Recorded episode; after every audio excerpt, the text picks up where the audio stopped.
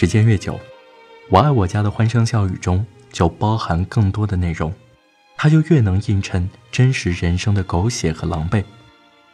但人生不就是狗血和狼狈的吗？也恰恰是因为这些狗血和狼狈，那个停留在九十年代热热闹闹的梦境，才能在于国于家都十分漫长的一段岁月里，给予我们某种恒久和遥远的抚慰。一九九三年的一天，北京离退休干部富明老人梳着背儿头，搓着烟嘴儿，推开家门，走进一众儿女之间。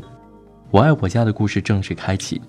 在接下来的漫长岁月里，杨柳北里十八号二零二三代同堂的贾家，成为属于中国人的光阴故事里无法抹去的一段插曲。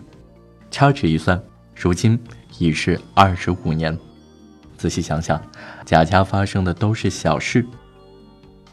老夫动员全家安装太阳能，想尽办法打耗子，带领邻居练太极混员功，参加歌咏比赛得了第一名，与初恋重逢未果，邂逅黄昏恋人未果。大女儿媳妇和平在《甄嬛传》走红之前的二十年，就为当时的国人普及了满族大姓钮祜禄。他妈老何同志的那句“问苍茫大地谁主沉浮，吾们吾们吾们”的宣言，今天听起来依旧充满让人快乐的力量。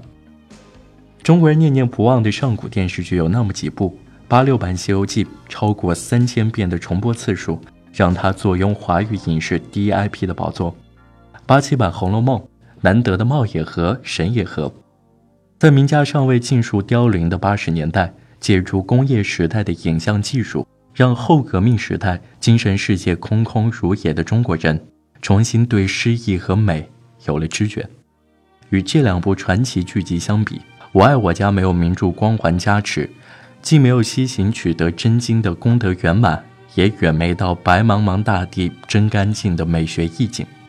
另一方面，它也完全不同于同时代更为流行的武侠剧，没有一张张风华绝代的面孔。供后世凭吊或怀念，它是当下的，市井的，是父老离不开手的烟头，是和平女侠一直没织完的毛线活是早起豆浆油条里扑腾的生活气，是抽离到大喜大悲的平淡故事，是属于九十年代国人独一无二的此地此身。我爱我家也因平淡而鲜活，这鲜活又神奇地越过了时间和空间的限制。在二十多年后，一切都变得速朽的互联网时代，成为观众们一再惦记和怀念的对象。主角们自不必说。今年十月，演员谢元去买咖啡，工作人员递过来，杯子上写的是宝财哥。他在一百二十集的电视剧里只出现过上下两集，但最终大家要记得，始终都记得。除此之外，还有不计其数的表情包和剧情分析。两位铁杆粉丝还专门出了书，网上甚至延伸出索引派、考据派等影迷阵营。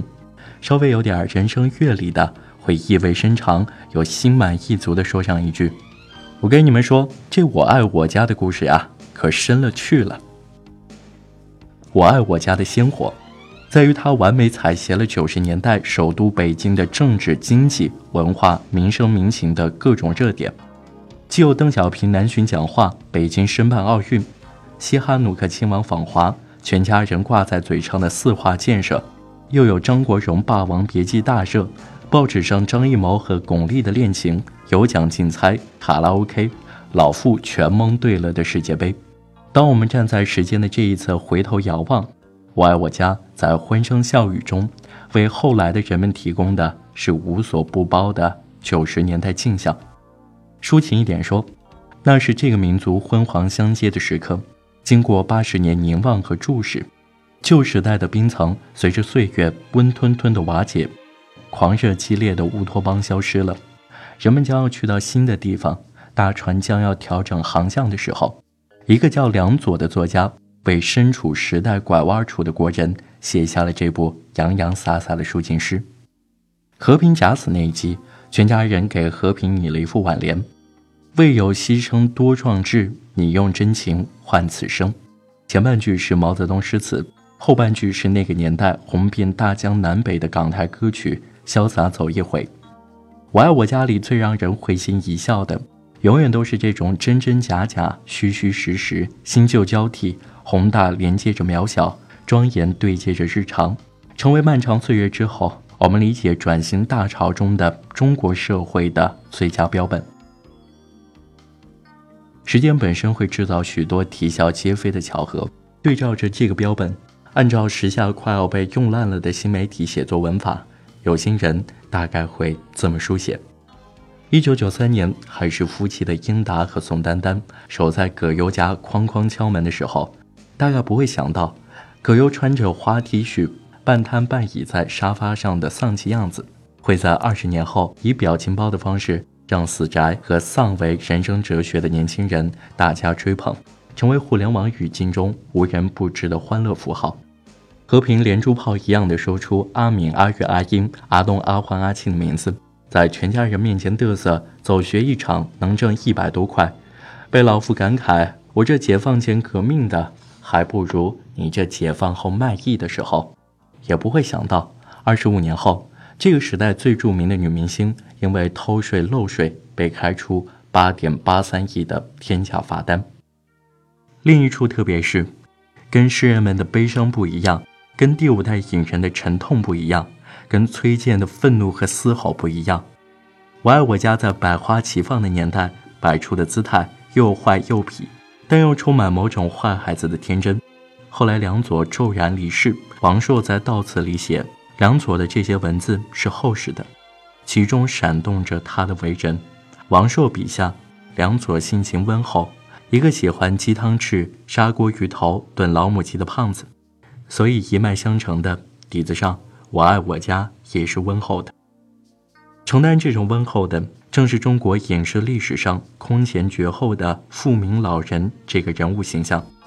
跟大部分影视剧老人只能当配角不同，我爱我家的绝对核心是一位老人。老妇身上杂糅着过去年代一切被塑造的痕迹。他清廉正直，原则问题上从不打马虎眼儿。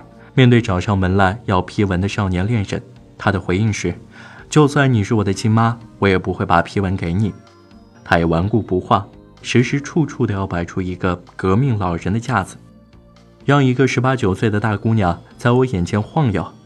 我要万一啊，我的晚节就不保了，后人怎么评价我呀？我的追悼会还开不开吗？被后人念念不忘的还有健康老人那一集。哎呀，这个问题就要慎重了。你们知道，我十七岁就参加了革命，在严酷的对敌斗争中学会了抽烟。那时候的条件都很恶劣，经常连饭都吃不饱，搞烟就更困难了。真可以说是少年壮志无烟抽啊！志新说：“那你把烟戒了不就得了？”老父紧跟一个狡猾的笑：“怎么向困难低头吗？不，我们是用特殊材料制出来的人。”就能抽用特殊材料制出来的烟。这么说吧，凡是能点燃、能够冒烟的，除了导火索以外，我都抽过。这些让人笑出眼泪的精妙台词，配上文心宇贴合角色的独特嗓音，一个傲娇的、顽固的、虚荣的、可爱的老人形象跃然于眼前。当年《我爱我家》播出时，曾被批评过于调侃老干部。文心宇本人知道后不以为然，他觉得。一个人不管拥有多高的职位，首先是人，不是神。从第一集老夫推开家门的时刻，一切就都有了答案。家是仕途结束后老妇的避风港，是志平跟和平分房未果后依旧要赖着不走的地方，也是志新去海南打拼受挫后最终还是流连徘徊的所在。外界再怎么巨浪滔天，家始终能提供一份。停在原地的温暖，受挫的革命理想，搁浅的政治抱负，过往不能深究的悠悠岁月，都能在那个被叫做家的地方得到谅解和抚慰。有心的观众也会在我爱我家的叙述中想到老舍，想到他笔下对老北京风物的不吝赞美，当然也会想到他最后无家可归的悲剧结尾。幸好，对于颠沛年代的幸存者和他们的后代来说。一切都结束了。在中国人的语境里，对于家的依恋始终能敲击所有人的心，这也是我爱我家另一重生命力的保证。虽然每个时代都有每个时代的挫折打击，但挫折打击之后，我们的归处总是一样的。更难能可贵的是，像一切优秀的文艺作品，《我爱我家》没有在嘻嘻哈哈家庭叙述中做过多的道德批判。老夫少年时代的风流事，至今语焉不详的身世之谜，还有治国无数次对漂亮小姑娘的垂涎，和平和苏先生不得不说的故事，最终都只在嬉笑间浅尝辄止。是什么？为什么？怎么办？这些都留给观众们自己咀嚼咂摸去。爱你没商量那一集，老夫有段台词：有爱的自由，也有不爱的自由；有爱你的自由，也有爱他的自由；有过去爱你，现在不爱你的自由，也有过去不爱你，现在又爱上你的自由吗？比较今天的舆论场上，动不动就拿圣人的三观统治一切的现代人，我们的富民老人的境界真不知道高到哪里去了。二零零七年。富民老人的扮演者文心宇去世，追悼会上播放的不是《桑月》，而是《我爱我家》的主题曲。爱是一个长久的诺言，平淡的故事要用一生讲完。光阴的眼中，你我只是一段插曲。当明天成为昨天，昨天成为记忆片段，泪水与笑脸都不是永远。那一年，影评人李新文曾经哀叹。富民老人的离世为中国影视留下了一段刺目的空白。他在文章中写道：“我们总在感叹，十几年了，没有一位后来者能全方位超越《我爱我家》，遍地都是皮笑肉不笑的搞笑行活。那是因为，从《我爱我家》之后，情景喜剧失去了扎根于民族沃土中的剧作大师梁左，也失去了以富民老人对现实进行辛辣讽刺的艺术追求。”梁左去世是人力不可控制的天灾，而讽刺精神的丢失却是人为的抱残守缺。如今又过了一个十几年，念念不忘没有回响，当初的哀叹并没有什么改变。豆瓣上关于我爱我家的评论里，排在第一排的那条尤为刺眼：从我爱我家到爱情公寓，这是个怎样的倒退过程啊？时间越久。我爱我家的欢声笑语中就包含更多的内容，它就越能映衬真实人生的狗血和狼狈。但人生不就是狗血和狼狈的吗？也恰恰是因为这些狗血和狼狈，那个停留在九十年代热热闹闹的梦境，才能在于国于家都十分漫长的一段岁月里，给予我们某些恒久和遥远的慰藉。以上内容来自公众号人物，作者矮木，感谢你的收听，我们下期再见。